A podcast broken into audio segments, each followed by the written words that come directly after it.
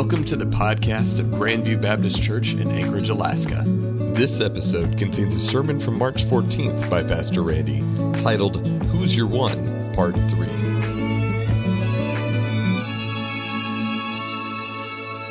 All right. So it's uh, 2011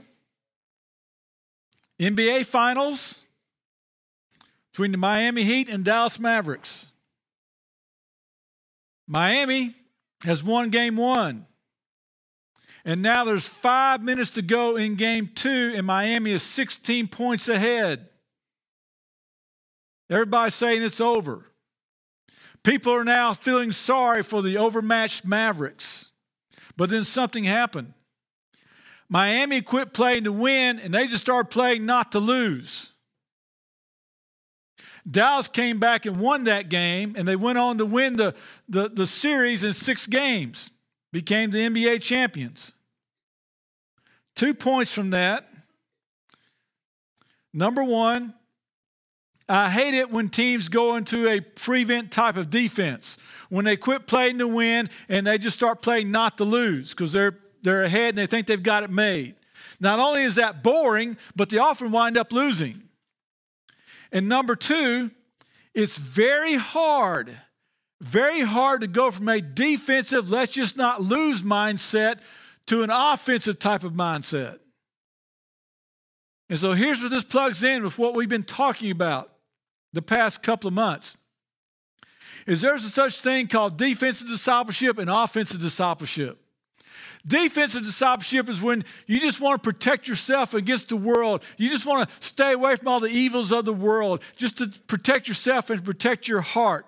But the truth is, our hearts don't need protection as much as they need continual transformation. Where we're continually letting the truth of God invade our lives, continually letting the truth set us free. The second thing is this defensive discipleship is when you say, okay, we're just going to hold our ground, we're just going to maintain what we have. But God doesn't call us to maintain what we have. He calls us to go into the world, to take the gospel into the world, to get it outside these four walls. So, how do we go from a defensive mindset, which is pretty much where the church has been at and our whole church culture for years, how do we go from a defensive mindset to an offensive mindset? I'm going to give you two ways this morning. Number one, by becoming obsessed with the beauty and the glory of Christ. It's what we've been talking about for weeks being connected to Him. Because here's the thing you go and you spend a couple nights at a Ritz Carlton hotel, staying at a Days Inn does not look all that appealing.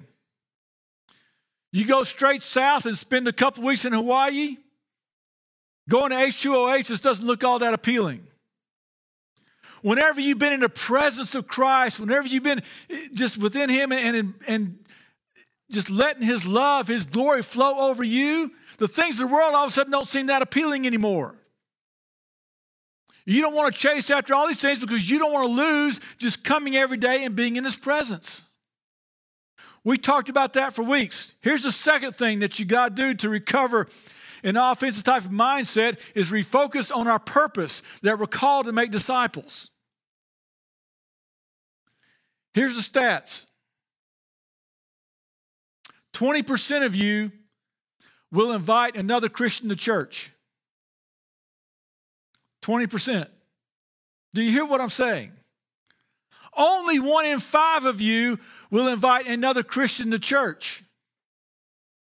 So it goes like this. You know, you're at work and a guy comes into work, he's new, he's just moved to, to Anchorage or something or to Alaska, and, and, and, you're getting to know him and he talks about his church background and he says, We need to find us a good church. In that case, only one in five of you will say, Hey, come go to church with me or let, or let me come pick you up and take you to my church this Sunday.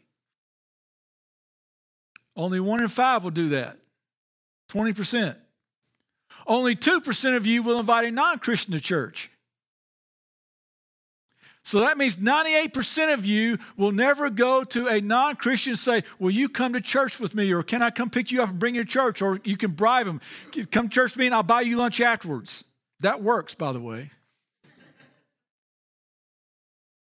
So, how many of you in your spiritual journey, You've taken someone who is disconnected to God. They may not be a Christian, or they just may be a, a very new Christian, or whatever the case may be, but they're disconnected to God, and you brought them to a point where they are now connected to God, where they long to be with Him. They long to be in His presence. They have that connection. They're abiding in Him, as we talked about weeks ago. How many of you have actually done that? We have this saying, right? You've heard it. We can't see the forest for the trees. I'm afraid we can't see, see the tree for the forest, just the one. We can't find just the one because there's so many of them out there. God has called us to the one. He expects every one of us to have a one. Let's read this in Romans 10 13 through 15. For everyone who calls on the name of the Lord will be saved. How then can they call on him who they have not believed? And how can they believe without hearing about him? And how can they hear without a preacher? And how can they preach unless they are sent? As it is written, How beautiful are the feet of those who bring the good news. Okay, let's work through this passage. I'm going to ask you to think a little bit. We're going to work through this passage backwards. We're going to start here at verse 15 and go to verse 13. And we're going to focus on the verbs. Okay? Focusing on the verbs. We all know what a verb is, right? So, the first one is this I'm going to help you out. Christ sends followers. That's the first verb sends. Christ sends followers, and his followers do what?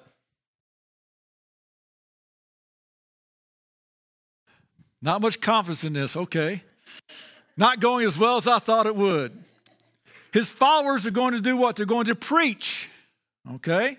Now, preach doesn't mean they're standing behind a pulpit, preach. It just means they're telling other people about the gospel. They're finding people who, who haven't heard or, or don't realize how Jesus died for them, rose again, and how now they can be connected to God because of Jesus Christ. That's all they're doing is what Christina pointed out to us. They're, they're just sharing the gospel. All right, so Christ sends followers and followers preach, right? Now let's back up. When they preach, what happens? When the followers preach, people do what? They hear. Yes. So when, when you go preach, people hear. And when people hear, then they will believe. Okay. You're catching on. You're not real confident yet, but you're getting there. That, now, not everybody who hears believes. Not everybody who hears believes. But what we're told is that you can take the gospel through some of the most remote parts of the world, and when people hear it, they will believe. Because we're told in Revelation that there are people from every tongue, tribe, and nation that's going to be surrounded the throne, giving worship and glory to our God. So not everybody will believe, but we know some will believe. So Christ sends followers, his followers preach. When his followers preach, people hear, and when people hear, some believe. And then next, what happens? Those who believe are going to, this is a little bit tricky. Those who believe are going to do what? But before they're saved, they've got to do something else. They're going to call. Okay, we're following a progression here. I know it's a little bit tricky. I tried to warn you. They're going to call on his name. Okay? And then those who are called are going to be, there you go. See, that was an easy one. You knocked that one out of the park. All right, so let's work through this and let's find out where the disconnect is. Okay, so we're going to go through this now the other way from the top down, and we're going to go through this formula, if you want to call it that, this progression, and let's find out what the disconnect is. Does everybody who calls upon the name Lord, will they be saved? The answer is yes. Everyone who calls upon the name of the Lord will be saved. Okay? Y'all slow back down again. Let's think through this, all right? Follow me here. It's not difficult. Okay, so everybody calls on the name Lord will be saved. Okay? Now, all those who believe are going to call, right? Believers call. Oh, going the wrong way. Didn't go far enough. Okay, so here we go. Those who believers will call. If you believe, you're going to call. Okay, those who believe, they're, they're going to call. Now, those who, who, who, who believe, they're going to hear. Not everybody who hears believes, right? Not everybody who hears believes, but some will. Then those who hear, they're going to be preached to. And when you preach, in other words, when you preach, some people are going to hear, right? People will hear, unless you preach to a wall, right? When you're telling people, they're going to hear, right? When you preach, they're, they're going to hear. All right? And God is going to send people out to preach. Those things are going to happen. There's only one place in this whole formula where there can be a breakdown, where it's just not going to happen. It's when Christ's followers fail to preach. Everything else is just going to happen. Christ is going to send followers. And if they preach, people will hear. And if they hear, some will believe. And if they believe, they will call. And when they call in his name, they will be saved. The only place there's a breakdown is when his followers fail to preach. It's when we come to the point where we say, Look, I'm doing okay. I'll just sit back here and I'll protect myself from the world and I'll stay, stand on my ground and, and I'll just play this defensive type discipleship and I'll be okay. But do you realize Everywhere in the New Testament where the gospel is sent forth, where somebody believes, is because of a human instrument, because they went and told them. God could have wrote the gospel in the sky, but he chose to use us as instruments to go and tell somebody else, to find a one and to go tell them. Now, let's move on to another passage. 2 Corinthians 5:16. From now on, and what he means from now on is, is since I've become a Christian, since I've been connected to God, we do not know anyone from a worldly perspective. So I say, look, we don't judge people outwardly anymore. We don't judge people the way everybody else would judge people in the world. Oh, those people, they're not my race, they're not my gender, they're not my class. They're just different. We don't judge people by worldly perspective anymore. Even if we have known Christ from a worldly perspective. What it means is we once knew Christ judged him from the worldly perspective. We thought Jesus was just some guy, another guy claimed to be the Messiah. He was crucified. His disciples claimed he rose again, but we, we decided he was a heretic, and everybody who fought him was a heretic. That's what we used to do, he was saying. From worship, yet now, now that we've become connected to God ourselves, now that we realize the, the, the resurrection was something you couldn't deny, it was just evident now, if that's become apparent to us, we no longer know him in this way. In other words, we assess Christ differently. Not how we used to assess him before. We assess, assess Christ differently. We assess all other people differently. Then he says this Therefore, if anyone is in Christ, he is a new creation. The old has passed away, and see, the new has come. Just as we know from the life of Paul how radically his life was changed once he got connected to God, he's saying that can happen to anybody, anyone. If anyone is in Christ, that's Paul's favorite term for a Christian. If anyone is in Christ, he's a new creature. Old things have passed away. Everything is from God, who has reconciled us to himself through Christ and has given us the ministry of reconciliation. So we have been given the ministry of reconciliation. That's our purpose, that's our goal. What is that? Well, he tells us. That is, in Christ, God was reconciling the world to himself, not counting their trespasses against them, and he has committed the message of reconciliation to us. That we just go tell people how they can be connected to God. And then he sums it up this way Therefore, we are ambassadors for Christ. Since God is making his appeal through us, we plead on Christ's behalf be reconciled to God. So, what are we? We're ambassadors. We're reconcilers. What does an ambassador do? A bas- an ambassador is somebody from the home government goes to a foreign government and tells the foreign government where the home government stands. Now, when an ambassador goes to the foreign government and tells them where the home government stands, the foreign government doesn't call back Washington to say, Is that really what's true? No, because an ambassador speaks for this home government. The only way that foreign government or that person is going to know where God stands is if his ambassadors do their work. So, whether we like it or not, we are ambassadors. The only question is, what kind of ambassadors are we? What kind of representations uh, of the home government are we? There was a pastor who was sent on sabbatical by his church. He, he, had six months off. He decided he was going to go to the mission field and preach and teach on the mission field. Within uh, two months of his, his six months off on the mission field. So he goes there, he's assigned an interpreter, and he goes to this little village and he starts preaching and teaching. Supervisor comes by two weeks later. How are things going? He goes, Not good. Doesn't sound like I'm connecting at all. People just aren't responding. I can't figure out why. Well, another two weeks goes by, supervisor comes back again and says, How are things going? He says, They're going great. They're going super. I found out the problem. It was my interpreter. He was the meanest, orneriest man in town. And so when I'm there preaching, he's interpreting. All the people could see was that mean, ornery man. They couldn't see, you know, couldn't hear the words I was saying, couldn't hear the compassion, couldn't hear my heart coming through. All they could see was this mean, ornery man. See, a lot of times the problem is not God, the problem is his ambassadors, his interpreters. A lot of times the problem is what's coming out of our mouths is not lining up with our lives. And so it's not having an effect. Or, to put it more succinctly, what's happening is there's a lack of compassion coming through.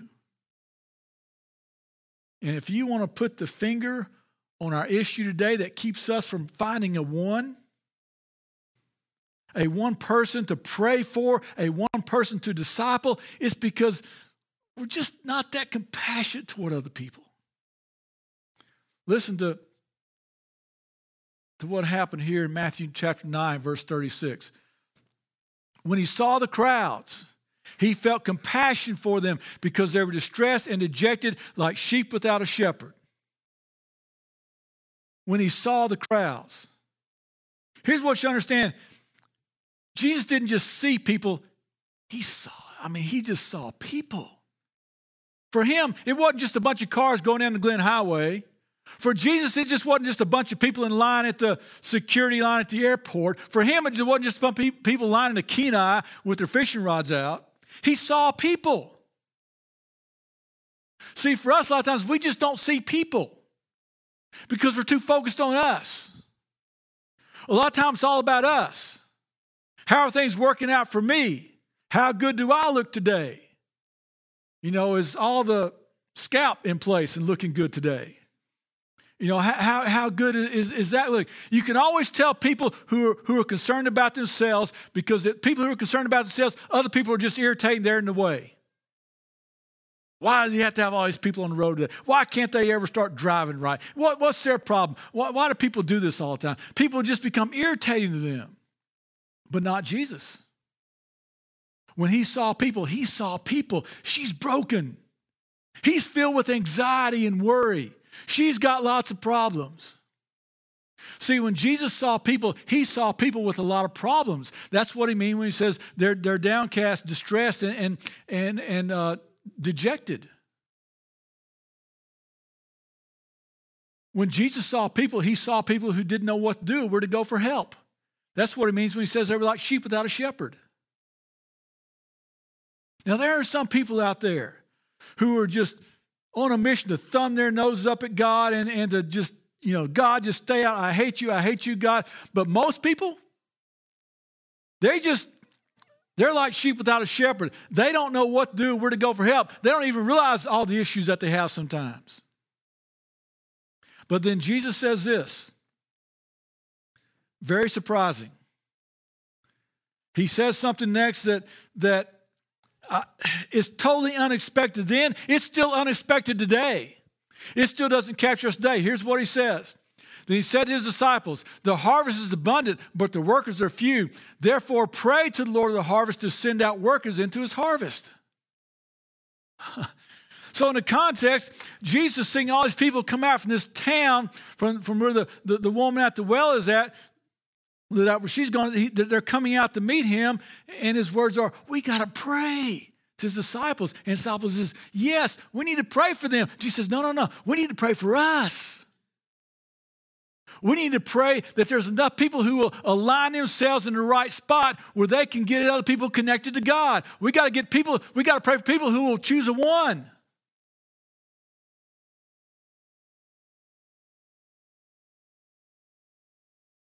We don't need to pray for them as much as we need to pray for us. Because we've gone to this mode of defensive discipleship. Let's just stay here and stand our ground. Let's just make sure things don't get any worse. Let's keep all the evil out. Not only is that boring, it'll kill not just a church, it'll kill a whole Christian culture. So, here's what you need to pray for you need to pray for people to be connected to God, and you need to pray that you'll be the answer to those prayers. You realize how often you pray that, that God actually puts you in line to be the answer to your own prayer? God, Sally across town, she needs some help. God, I pray that, that you'll send her some help. And God says, I'm going to answer that prayer. You go and help her. Oh, that's not what I meant. I want somebody else to go. If you don't want to be the answer to your own prayer, don't pray it. Okay? Guess what? Joe at work, he heard about Christ. He heard the gospel. That's great. Who told him? I did.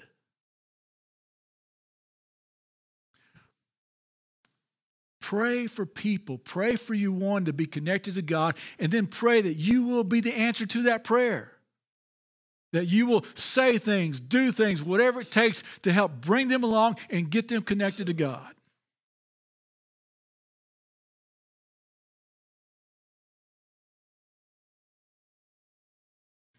It's the only way the church works. It can't work any other way. It can't survive any other way than when we as his people we go and find a one.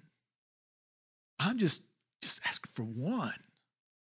Just one one person that you're willing to pray for every day and disciple them to bring them from where they're at, whether it's a non believer, it's totally rejecting of God whatsoever, or whether maybe they're a believer but they're still not connected to God, to bring them to the point where they're connected to God. Disciple them is the biblical word. Without that, we miss it all. Because there's only one part in this whole process of seeing the gospel penetrate your world where it falls down at. And where's that place at? When we fail to preach. Everything else is guaranteed. Everything else is going to happen. It's only when we decide that we're not choosing the one, when we can't see the can't see the tree for the forest. Oh, there's so many people out there. Everybody in the world's lost. Fine, pick one. Look at the tree. Look at the one tree. Pick one and begin to pray for them. We still have these pamphlets here, uh, some up front, some on the back table. This just to help guide you to praying for one. That's all. Just gives you 30 days of just gives you things that you can pray for for your one. And I want you to pray for them, and I want you to pray that you will be the answer to those prayers. Thank you for tuning into the podcast of Grandview Baptist Church in Anchorage, Alaska. For more information, check out our website at gbcak.org.